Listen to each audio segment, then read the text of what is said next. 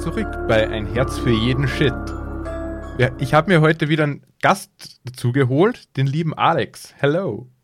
Hallo. Ihr kennt das Prinzip. Wir lesen euch wieder zwei schöne Creepypastas vor. Eine von mir vorbereitet, eine von Alex. Und hoffe, ihr habt euren Spaß dabei. Are you ready? Ich bin bereit, ja. Wunderbar, dann starten wir direkt rein. In Ein zerrüttetes Leben. Geschrieben von M59 Gar. Ich weiß nicht, wann ihr das hören werdet, aber ich kann euch sagen, wann es angefangen hat. Ich war allein im Wald spazieren, als das Wesen nach mir griff. Es war mehr als nur ein verschwommenes Bild. Es war, in Ermangelung eines besseren Begriffs, sinnentleert. Wo es sich versteckte, gab es keine Bäume. Wo es sich näherte, gab es kein Gras. In dem Bogen, in dem es auf mich zusprang, gab es keinen Hauch von Bewegung. Es gab überhaupt keine Luft. Als es zuschlug, spürte ich das deutliche Gefühl von Krallen, die mich an einer un ungesehenen Stelle durchbohrten, an einer Stelle, die ich noch nie zuvor gespürt hatte. Meine Hände, Arme, Beine und mein Oberkörper schienen in Ordnung zu sein, und ich blutete nicht, aber ich wusste, dass ich irgendwie verletzt worden war. Als ich ängstlich nach Hause lief, merkte ich, dass ich weniger war. Ich war unbestimmt müde und es fiel mir manchmal schwer, mich zu konzentrieren. Die Lösung in diesem frühen Stadium war einfach. Eine große Tasse Kaffee half mir, mich wieder normal zu fühlen. Für eine Weile ging diese subtile Belastung meines Geistes in der Ebbe und Flut des Koffeins in meinem Körper unter. Man könnte sagen, dass mein Leben in dieser Woche begann, denn in dieser Zeit lernte ich Mar kennen. Sie und ich verstanden uns prächtig, aber um ehrlich zu sein, bin ich mir ziemlich sicher, dass ich mich schon am Telefon in sie verliebt hatte, bevor wir uns überhaupt trafen. Es war fast so, als ob die starken Emotionen dieser ersten Woche das Wesen dazu brachten, sich zu wehren. Es war immer noch in mir, hielt sich an einem unsichtbaren Teil meines Wesens fest. Die ersten paar Vorfälle waren unbedeutend und ich machte mir kaum Gedanken darüber. Eines Morgens änderte sich die Farbe des Autos ein, eines Nachbarns von dunkelblau zu schwarz und ich starrte es an, bevor ich den Kopf schüttelte und den Unterschied achselzuckend zur Kenntnis nahm. Zwei Tage später änderte sich auf der Arbeit der Name eines Mitarbeiters von Fred zu Dan. Ich fragte vorsichtig nach, aber alle sagten, er habe schon immer Dan geheißen. Ich dachte, ich hätte mich nur geirrt. Dann, so lächerlich das auch klingt, war ich zu Hause auf der Toilette, als ich mich plötzlich auf einer beliebigen Straße wiederfand. Ich trug immer noch meinen Schlafanzug, hatte die Hose heruntergelassen und urinierte, nun aber vor den Augen von einem Dutzend Menschen an einer Bushaltestelle. Entsetzt zog ich meine Kleider hoch und rannte davon, bevor jemand die Polizei rief. Ich schaffte es zwar nach Hause zu kommen, aber das Erlebnis zwang mich, mir einzugestehen, dass ich immer noch in Gefahr war. Das Wesen machte etwas mit mir und ich wusste nicht, wie ich mich wehren sollte. Ma tauchte an diesem Abend auf, aber sie hatte ihren eigenen Schlüssel. Hey, fragte ich sie verwirrt, wie kommst du an einen Schlüssel? Sie lachte nur. Du bist süß. Bist du sicher, dass das für dich in Ordnung ist? Sie öffnete eine Tür und betrat einen Raum voller Kisten. Ich weiß, dass es ein großer Schritt ist, zusammenzuziehen, besonders wenn wir erst seit drei Monaten zusammen sind. Zusammenleben? Ich hatte sie buchstäblich erst eine Woche zuvor kennengelernt. Meine Mutter hatte mich nicht umsonst ihm einen klugen Kopf genannt. Ich wusste, wann ich meine Klappe halten musste. Anstatt eine Szene zu machen, sagte ich ihr, dass alles in Ordnung sei, und dann ging ich direkt in mein Zimmer und begann zu recherchieren. Meine Sachen waren genauso, wie ich sie zurückgelassen hatte, und es gab kein Anzeichen für eine dreimonatige Wohnpause, aber ich fand etwas Ungewöhnliches, das Datum. Ich erschauderte vor Wut, als ich die Wahrheit verstand. Das Wesen hatte drei Monate meines Lebens verschlungen. Womit zum Teufel hatte ich es zu tun? Was für eine Kreatur konnte Teile der eigenen Seele auf diese Weise verzehren? Ich hatte den aufregendsten Teil einer neuen Beziehung verpasst und ich würde niemals die gemeinsamen Geschichten oder Witze aus dieser Zeit verstehen. Etwas absurd Wertvolles war mir genommen worden und ich war wütend. Diese Wut half, das Wesen zu verdrängen. Ich habe nie Alkohol getrunken. Ich trank fleißig Kaffee. Jedes Mal, wenn ich aufwachte, überprüfe ich das Datum. Drei Jahre lang schaffte ich es, jeden Tag zu leben und nur kleine Veränderungen zu bemerken eine soziale Tatsache hier und da, der Beruf von jemandem, wie viele Kinder er hat, solche Dinge. Der Grundriss der nahegelegenen Straßen, die Uhrzeit, zu der meine Lieblingssendung im Fernsehen ausgestrahlt wurde, solche Dinge eben. Diese Veränderungen erinnerten mich immer daran, dass die Kreatur noch immer ihre Krallen in meinen Geist geschlagen hatte. In den letzten drei Jahren hatte ich mich nicht ein einziges Mal ablenken lassen. Eines Tages wurde ich unvorsichtig. Ich ließ mich ganz auf das Staffelfinale meiner Lieblingsserie ein – es war fesselnd, eine fantastische Geschichte. Auf dem Höhepunkt der Handlung kam ein kleiner Junge auf meine Liege zu und rüttelte an meinem Arm. Überrascht fragte ich, wer bist du? Wie bist du hier reingekommen? Er lachte und lächelte strahlend. Dummer Daddy. Mein Herz sank in meiner Brust. Ich wusste sofort, was passiert war.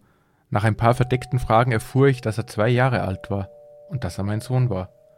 Der Schmerz und der Herzschmerz, die meine Brust erfüllten, waren fast unerträglich. Ich hatte nicht nur die Geburt meines Sohnes verpasst, sondern würde auch nie die ersten Jahre seines Lebens sehen oder kennenlernen. Ma und ich hatten in der Zeit, die ich verloren hatte, offensichtlich geheiratet und eine Familie gegründet, und ich hatte keine Ahnung, welche Freuden oder Schmerzen diese Jahre mit sich brachten. Draußen schneite es. Mit meinem plötzlich aufgetauchten Sohn auf dem Schoß saß ich da und sah zu, wie die Flocken nach draußen fielen. Was für ein Leben sollte das sein, wenn mich ein Ausrutscher in der Konzentration Jahre kosten konnte? Ich musste mir Hilfe holen. Die Kirche hatte keine Ahnung, was sie tun sollte. Die Priester glaubten mir nicht und sagten, ich hätte eher ein gesundheitliches Problem als eine Art Besessenheit. Die Ärzte hatten keinen blassen Schimmer. Alle Scans und Tests ergaben nichts, aber sie nahmen mein Geld gerne an, ohne etwas dafür zu bekommen. Als mir die Möglichkeiten ausgingen, beschloss ich, es Ma zu sagen. Es gab keine Möglichkeit zu erfahren, wie das Ganze von ihrer Seite aus aussah. Wie war ich so, wenn ich nicht da war? Brachte ich unseren Sohn noch zur Schule? Machte ich immer noch meinen Job? Offensichtlich tat ich das, denn sie schien nicht klüger zu sein, aber ich hatte trotzdem das schreckliche Gefühl, dass etwas in ihrem Leben fehlte, wenn ich in meinem eigenen Kopf nicht zu Hause war. Aber an dem Abend, an dem ich ein schönes Abendessen vorbereitete, kam sie nicht. Äh, kam sie nicht, indem sie die Haustür aufschloss, sondern indem sie anklopfte. Ich öffnete und stellte fest, dass sie ein schönes Kleid anhatte. Sie war freudig überrascht von dem Gedeck auf dem Tisch. Ein schickes Essen für ein zweites Date? Ich wusste doch, dass du auf mich stehst. Gott sei Dank wusste ich, wann ich meinen Mund halten musste. Hätte ich weiter äh, davon gesprochen, dass ich verheiratet bin und einen Sohn habe, wäre sie vielleicht weggelaufen. Stattdessen nahm ich ihren Mantel und setzte mich zu unserer zweiten Verabredung hin. Durch sorgfältig ausgeklügelte Fragen gelang es mir, die Wahrheit herauszufinden. Dies war wirklich unsere zweite Verabredung. Sie sah Erleichterung und Freude in mir, interpretierte das aber als Verabredungsangst. Ich war einfach nur begeistert, weil ich merkte, dass das Wesen nicht unbedingt ganze Teile meines Lebens verschlang, die Symptome, so begann ich sie zu verstehen, waren eher die Folgen einer zerrütteten Seele. Die Kreatur hatte mich verwundet, mich in Stücke gebrochen. Vielleicht sollte ich mein Leben in Unordnung leben, aber zumindest würde ich es tatsächlich leben können. Und so ging es ein paar Jahre lang, aus meiner Sicht. Während sich kleinere politische oder geografische Veränderungen täglich ereigneten, traten größere Veränderungen an meinem geistigen Standort nur alle paar Monate auf. Wenn ich mich an einem neuen Ort und zu einer neuen Zeit in meinem Leben befand, hielt ich einfach die Klappe und hörte zu, wobei ich darauf achtete, dass ich mich erst einmal orientierte, bevor ich etwas unternahm, um Fehler zu vermeiden. Bei dem bisher weitesten Sprung traf ich meinen sechsjährigen Enkel und fragte ihn, was er später einmal werden wolle. Er sagte Schriftsteller, und ich sagte ihm, das sei eine gute Idee.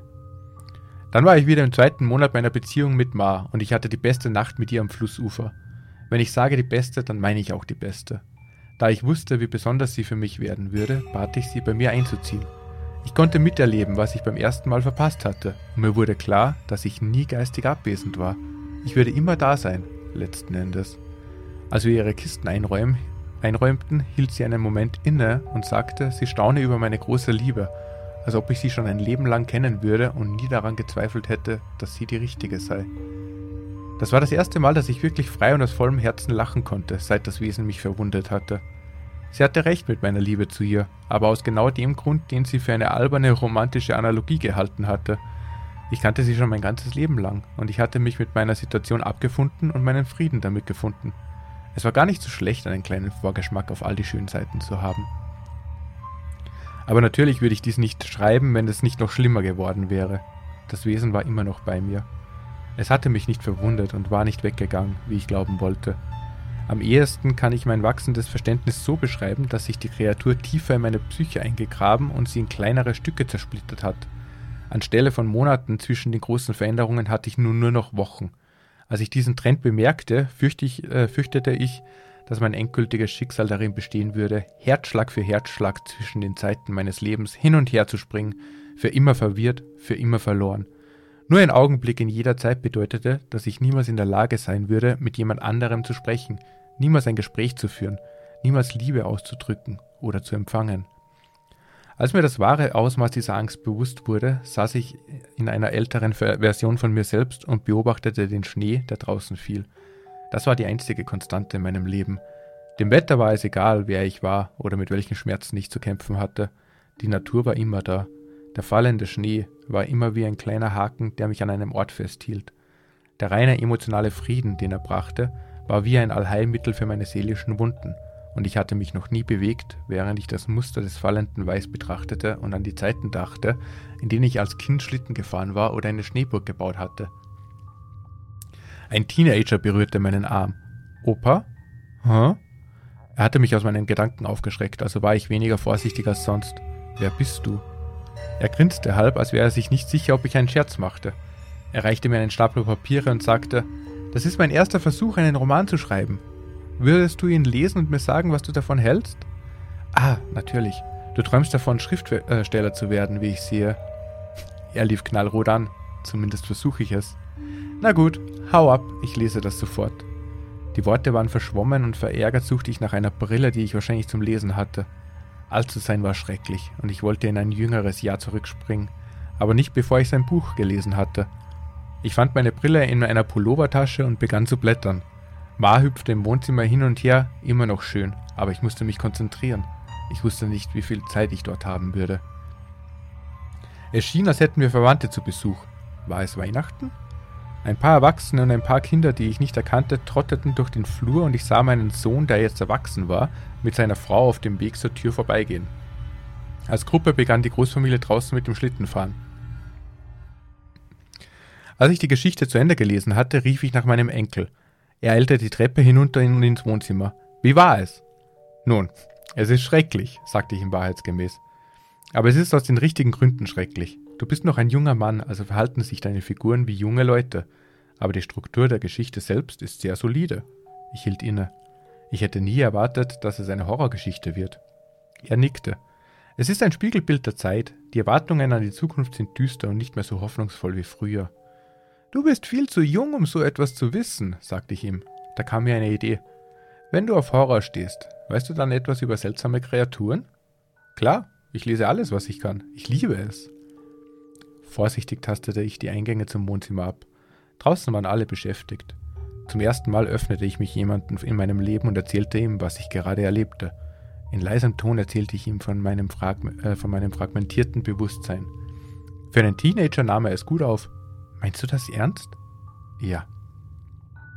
Er setzte den entschlossenen Blick eines erwachsenen Mannes auf, der eine Aufgabe annimmt. Ich werde der Sache nachgehen und sehen, was ich herausfinden kann. Du solltest anfangen, alles aufzuschreiben, was du erlebst. Sammle ein paar Daten. Vielleicht können wir deine psychische Wunde kartieren. Wow, klingt nach einem Plan. Ich war überrascht. Das machte Sinn und ich hatte nicht erwartet, dass er so an ernsthaft antworten würde. Aber wie bekomme ich alle Notizen an einen Ort? Überlegen wir uns einen Ort, an dem du sie ablegen kannst, sagte er und runzelte nachdenklich die Stirn. Dann hole ich sie und wir können den Weg zurückverfolgen, den du durch dein eigenes Leben gehst, um zu sehen, ob es ein Muster gibt. Zum ersten Mal, seit sich die Situation verschlimmert hatte, spürte ich wieder Hoffnung. Wie wäre es mit unter der Treppe? Da geht doch nie jemand runter. Klar. Er drehte sich um und verließ das Wohnzimmer. Ich spähte ihm nach. Ich hörte ihn in der Nähe der Treppe herumhämmern. Schließlich kam er mit einer Schachtel zurück, legte sie auf den Teppich und öffnete sie, um einen prall gefüllten Papierstapel zum Vorstellen zu bringen. Er rief, heilige Scheiße! Aber da ein Teenager war, sagte er natürlich nicht wirklich Scheiße. Verblüfft blinzelte ich schnell, verzieh ihm aber wegen des Schocks die Flucherei. Habe ich die geschrieben? Er schaute mich verwundert an. Ja, oder besser gesagt, das wirst du. Du musst sie noch schreiben und danach unter die Treppe legen. Er blickte wieder auf die Papiere hinunter und deckte dann die Schachtel ab. Du solltest also besser nicht sehen, was darauf steht. Das könnte unheimlich werden. So viel verstand ich, richtig. Er schluckte. Da unten sind ungefähr 50 Kisten, die alle so gefüllt sind. Die zu entziffern wird sehr lange dauern. Sein to äh, Tonfall wurde tödlich ernst. Aber ich werde dich retten, Opa, denn ich glaube nicht, dass jemand anderes das kann. Da liefen mir die Tränen über die Wangen und ich konnte nicht anders, als ein oder zweimal zu schluchzen. Ich hatte gar nicht gemerkt, wie einsam ich in meinem sich veränderten Gefängnis des Bewusstseins geworden war bis ich endlich jemanden hatte, der mich verstand. Ich danke dir, ich danke dir so sehr. Und dann war ich wieder jung und arbeitete an einem beliebigen Dienstag. Sobald die Traurigkeit und Erleichterung verblasst waren, traten Wut und Entschlossenheit an ihre Stelle. Nachdem ich meine Arbeit beendet hatte, schnappte ich mir ein Blatt Papier und begann zu schreiben. Während sich die Wochen um mich herum verschoben, während diese Wochen zu Tagen und dann zu Stunden wurden, schrieb ich in jeder freien Minute darüber, wann und wo ich dachte, dass ich war. Ich legte sie der Reihe nach unter die Treppe. Mein erstes Kästchen war eigentlich das 30. und mein letztes Kästchen war das erste. Als ich mehr als 50 Kisten aus meiner Perspektive aufgeschrieben hatte und als meine Verschiebung zu einer Sache von Minuten wurde, wusste ich, dass es an meinem Enkel lag, die Sache in die Hand zu nehmen. Ich senkte meinen Kopf und hörte auf zu suchen. Ich konnte den Fluss des sich verändernden Bewusstseins nicht länger ertragen.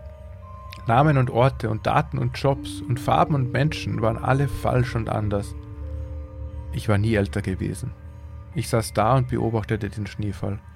Ein Mann von mindestens 30 Jahren, den ich vage erkannte, betrat den Raum. Komm, ich glaube, ich habe es endlich begriffen. Ich war so gebrechlich, dass das Bewegen schmerzhaft war. Bist du das? Bist du mein Enkel? Ja. Er führte mich in einen Raum voller seltsamer Geräte und setzte mich in einen Gummistuhl vor einen großen Spiegel, der doppelt so groß war wie ein Mann. Das Muster hat sich endlich offenbart.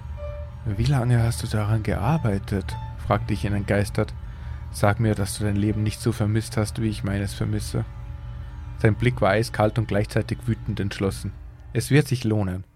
Er führte zwei dünne Metallstangen an meinem Arm heran und nickte dann dem Spiegel zu. Siehst du? Dieser Schock ist sorgfältig kalibriert. Der elektrische Schlag seines Geräts war erschreckend, aber nicht schmerzhaft. Im Spiegel sah ich, wie über meinem Kopf und meiner Schulter eine schnelle, bogenförmige Lichtsilhouette erschien. Die Elektrizität bewegte sich wie eine Welle durch die Kreatur und enthüllte kurz die schreckliche Natur dessen, was mit mir geschah. Ein wulstiger, blutegelartiger Mund war um meinen Hinterkopf gewickelt, reichte bis zu meinen Augenbrauen und berührte jedes Ohr, und sein schneckenartiger Körper lief über meine Schulter und in meine Seele hinein. Es war ein Parasit und ernährte sich von meinem Geist. Mein inzwischen erwachsener Enkel hielt meine Hand, während ich den Schrecken aufnahm. Nach einem Moment fragte er, es zu entfernen wird sehr wehtun. Bist du dazu in der Lage? Ängstlich fragte ich, ist Ma hier? Sein Gesicht erweichte sich. Nein, schon seit ein paar Jahren nicht mehr. Ich konnte an seiner Reaktion erkennen, was passiert war, aber ich wollte nicht, dass es wahr war. Wie? Wir haben dieses Gespräch oft, antwortete er. Bist du sicher, dass du das wissen willst? Dadurch fühlt man sich nie besser. Tränen stiegen mir in die Augen. Dann ist es mir egal, ob es weh tut oder ob ich sterbe. Ich will nicht in einer Zeit leben, in der sie nicht mehr am Leben ist. Er gab ein verständnisvolles Geräusch von sich und kehrte dann zu seinen Maschinen zurück, um mehrere Drähte, Dioden und andere technische Hilfsmittel an meine Gliedmaßen und meine Stirn anzuschließen. Während er das tat, sprach er. Ich habe zwei Jahrzehnte lang daran gearbeitet, dies herauszufinden, und ich hatte eine Menge Hilfe von anderen Forschern des Okkulten. Dieser Parasit existiert eigentlich nicht auf unserer Ebene. Er ist eine der kleineren Ausgeburten von Mius Miu und er ernährt sich vom Geflecht aus Geist, Seele und Quantenbewusstsein. Als sich Details wie Namen und Farbe von Objekten änderten, wurdest du nicht verrückt. Das Netz deiner Existenz verlor lediglich an Fäden, während sich die Kreatur durch dich hindurchfraß. Ich habe das nicht ganz verstanden. Ich blickte verwirrt auf, als er mir auf einen Kranz aus Elektronik wie eine Krone auf den Kopf setzte. Genau dort, wo der Mund des Parasiten mich umringt hatte. Was ist Mios. Mio? Er hielt in seiner Arbeit inne und wurde blass. Ich vergaß, dass du das nicht weißt. Du hast Glück, glaub mir. Nach einem tiefen Atemzug setzte er sich wieder in Bewegung und legte seine Finger an ein paar Schalter. Fertig? Das ist sorgfältig abgestimmt, um dein Nervensystem extrem unappetitlich für den Parasiten zu machen. Aber im Grunde ist es eine Ele Elektroschocktherapie. Ich konnte immer noch Mars lächeln sehen. Obwohl sie tot war, war ich noch vor wenigen Augenblicken bei ihr gewesen. Tu es. Das Klicken eines Schalters hallte in meinen Ohren wieder und ich musste fast lachen, so mild war der Strom.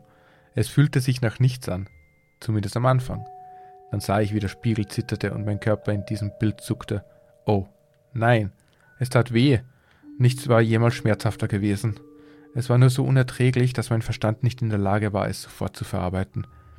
Während meine Vision zitterte und Feuer in jedem Nerv meines Körpers brannte, konnte ich die zitternde Lichtsilhouette des Parasiten auf meinem Körper sehen, wie er sich in gleicher Qual wie ich krümmte. Er hatte Krallen, sechs eidechsenartige Gliedmaßen unter seinem blutegelartigen Körper, und er schnitt in mich hinein, um sich festzuhalten. Die Elektrizität ließ meine Erinnerungen aufflackern. Mars Lächeln stand im Vordergrund, hell erleuchtet vor einem warmen Feuer, während hinter ihr der Schnee am Fenster vorbeiflog. Die Ränder dieser Erinnerung begannen zu leuchten und mir wurde klar, dass mein Leben ein einziger kontinuierlicher Erfahrungsschatz war. Nur das Bewusstsein davon war durch das fressende Böse auf meinem Rücken zersplittert worden. Ich hatte es nie geschafft, bei der Geburt meines Sohnes dabei zu sein. Ich war ein Dutzend Mal drum herumgesprungen, aber ich hatte es nie wirklich erlebt. Zum ersten Mal konnte ich Mars Hand halten und für sie da sein. Nein, dieser Moment war nahtlos in das Halten ihrer Hand übergegangen, als sie aus einem ganz anderen Grund im Krankenhausbett lag. Nicht aus diesem. Gott, warum? Es war so unbarmherzig, mich daran zu erinnern. Ich brach in Tränen aus, als die Krankenschwestern ins Zimmer eilten. Ich wollte es nicht wissen. Ich wollte es nicht erleben. Ich hatte all die guten Seiten gesehen, aber das Schlimmste wollte ich nicht erleben. Das unvermeidliche Ende, das alles eines Tages erleben würde. Es war es nicht wert. Es war befleckt. All diese Freude wurde zehntausendfach als Schmerz zurückgegeben. Das Feuer in meinem Körper und in meinem Gehirn wuchs zu schierer weißer Folter an und ich schrie. Mein Schrei verblasste zu einem überraschten Ausruf, als die Maschinen, die Elektrizität und der Stuhl verblassten. Es schneite nicht mehr um mich herum. Ich war im Wald an einem hellen Sommertag. Oh Gott. Ich drehte mich um und sah die Kreatur auf mich zukommen. Es war die gleiche Bedeutungslosigkeit, die gleiche Leere in der Realität, es kroch vorwärts, genau wie zuvor, aber dieses Mal zischte es und wandte sich ab. Ich stand da und war erstaunt, wieder jung und von den Parasiten befreit zu sein. Mein Enkel hatte es tatsächlich geschafft. Er hatte mich zu einer unappetitlichen Mahlzeit gemacht, sodass das Raubtier des Geistes und der Seele weiterzog, um sich einen anderen Snack zu suchen. Ich kehrte ganz benommen nach Hause zurück. Und während ich dort saß und alles verarbeitete, was geschehen war, klingelte das Telefon. Ich schaute es voller Ehrfurcht und Traurigkeit an. Ich wusste, wer es war. Es war Ma, die zum ersten Mal aus irgendeinem trivialen Grund anrief, von dem sie 30 Jahre später zugeben würde, dass er erfunden war, nur mit mir zu sprechen. Aber alles, was ich sehen konnte, war, wie sie in diesem Krankenhausbett im Sterben lag. Es würde in unsagbarem Schmerz und Einsamkeit enden. Ich würde ein alter Mann werden, der allein in einem leeren Haus sitzen würde, dessen Seelenverwandte schon lange vor ihm gestorben war. Am Ende würde mir nur noch eins bleiben: das Sitzen und Beobachten des fallenden Schnees. Aber jetzt, dank meines Enkels, würde ich auch meine Erinnerungen haben. Es würde eine wilde Fahrt werden, egal wie sie endete. Aus einem plötzlichen Impuls heraus nahm ich den Hörer ab. Mit einem Lächeln fragte ich, hey, wer ist da? Auch wenn ich es schon wusste. Ja, das war die Story. Ganz schön lang. Ja, war eine, eine, eine längere Story diesmal. Aber die hat halt auch ein Setting aufgebaut. Ja, die das stimmt. special ist. Ich glaube, wenn du das kürzer gemacht hättest, wäre nicht diese Stimmung rauskommen. Nee.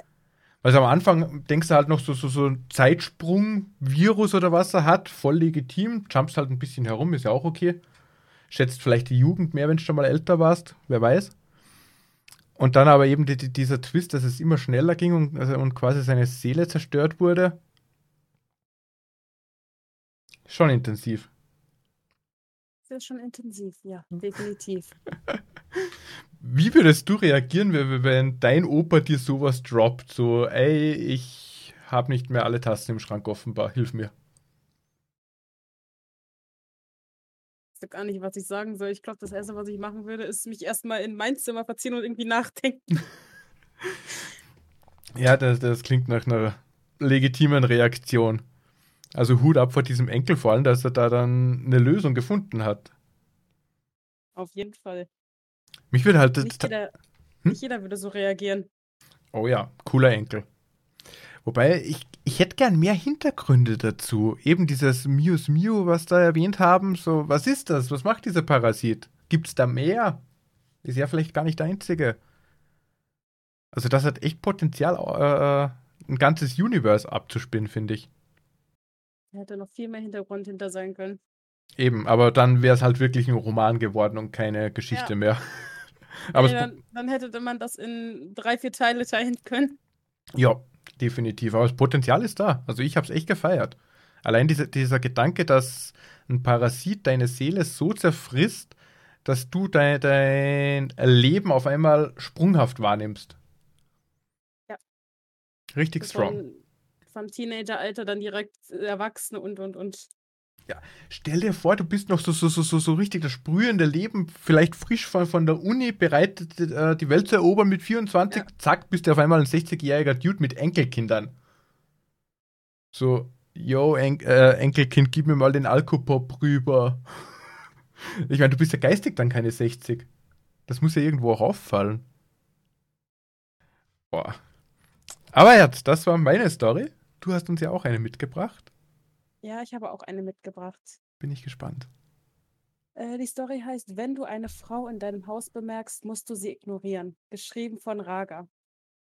Es war im, es war im Dezember 1999, als sie unser ruhiges Haus im mittleren Westen heimsuchte. Mein Vater rief von unten nach mir. Ich nahm an, es ist Ze Zeit fürs Abendessen. Er stand am unteren Ende der Treppe und hielt die Hand hoch, um mich davon abzuhalten, die Treppe runterzusteigen. In dem Moment, als ich die Panik in seinen Augen sah, wusste ich, dass etwas nicht stimmte. Ich möchte, dass du mir jetzt ganz genau zuhörst, sagte er. Mein Herz begann zu rasen, als er fortfuhr. Es ist sehr wichtig, dass du mich im Auge behältst. Du wirst eine andere Person in unserem Haus bemerken. Aber du musst sie so weit wie möglich ignorieren. Ich hatte fast angefangen zu lachen. Mein zwölfjähriger Verstand versuchte zu begreifen, worauf er hinaus wollte, und nahm an, dass es sich um eine Art untypischen Witz handelte. Bevor ich antworten konnte, fuhr er fort, sie wird dir Dinge zuflüstern, dir folgen und alles andere tun, um deine Aufmerksamkeit zu bekommen. Es wird sehr schwierig sein, mein Sohn, aber du darfst dich niemals mit ihr abgeben. Ich verspreche dir, dass sie gehen wird, aber nur, wenn du so tust, als ob sie nicht da wäre und versuchst nicht an sie zu denken. Versprich es mir. Es gab so viele Dinge, die ich ihn fragen wollte, aber ich war zu verängstigt und verwirrt. Ich schaffte es, ein Okay-Date auszuspucken. In, in Ordnung, komm nach unten. Es ist Zeit für das Abendessen.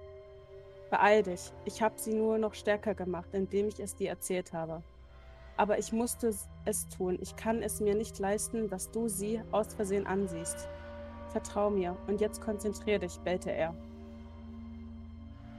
Ich tat, wie mir gehieß, gehießen und schlich langsam die Treppe hinunter, wobei ich die Augen auf meinen Vater gerichtet hielt, während er sich in der Küche zurückzog.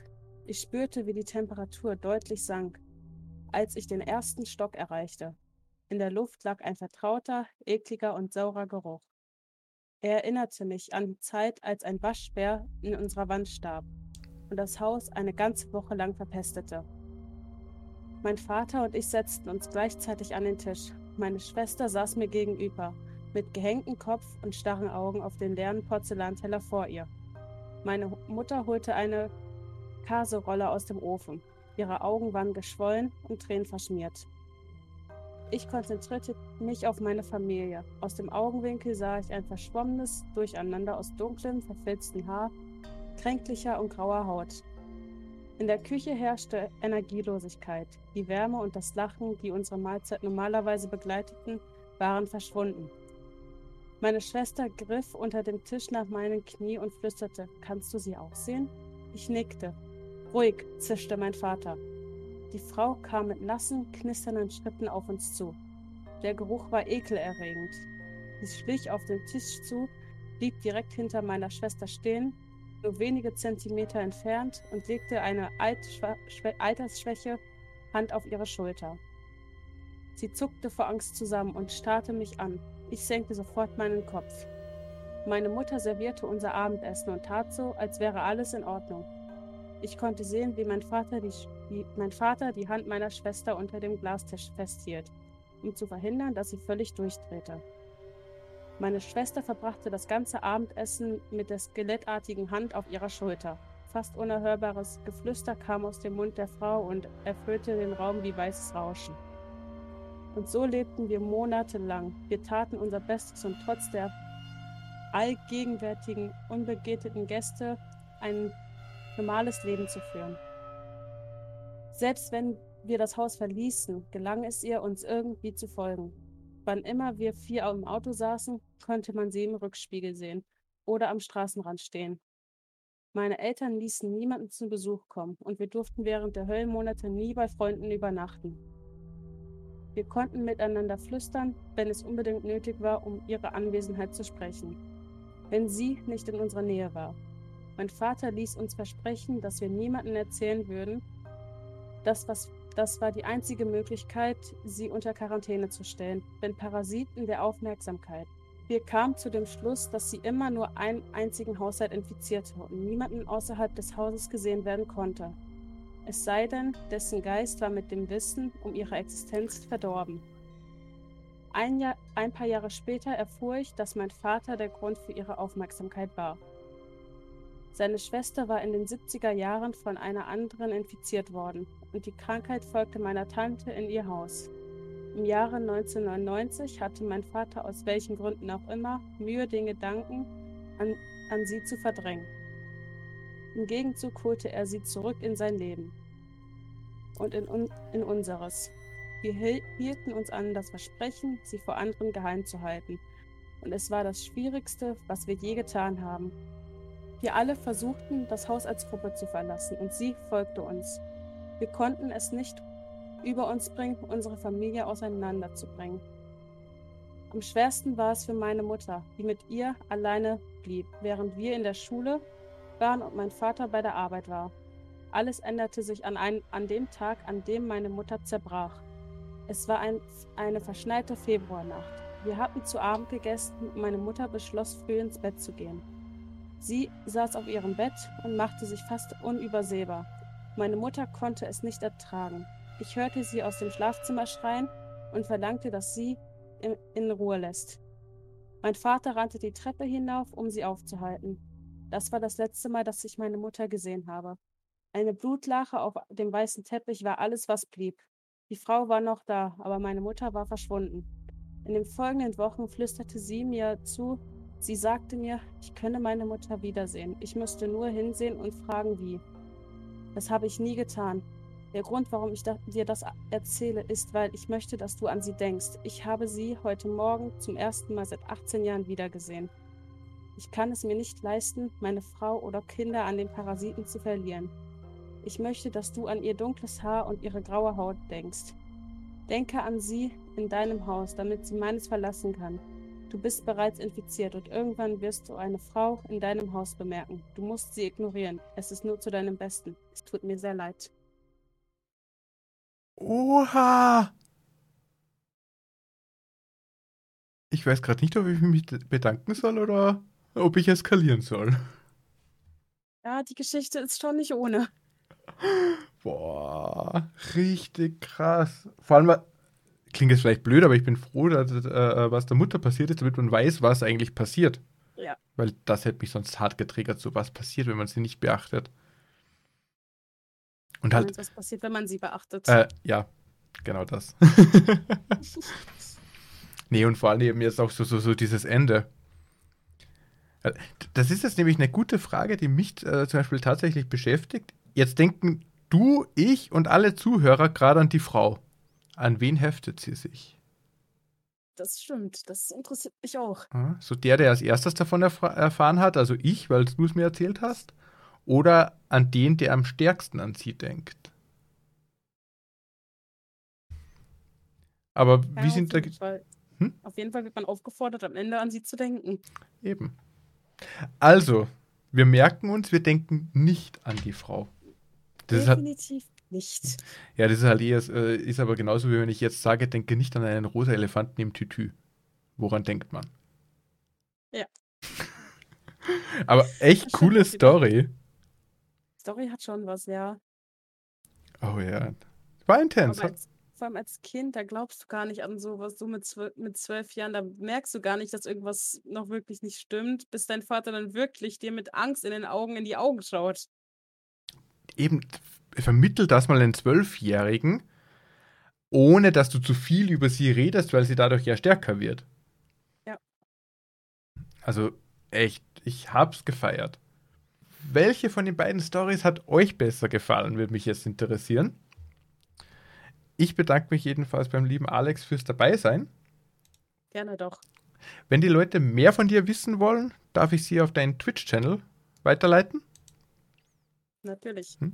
Den Link zum lieben Alex findet ihr unten in den Show Notes. Und ansonsten sage ich vielen lieben Dank fürs Dabeisein und bis zur nächsten Folge. Haut rein, Leute.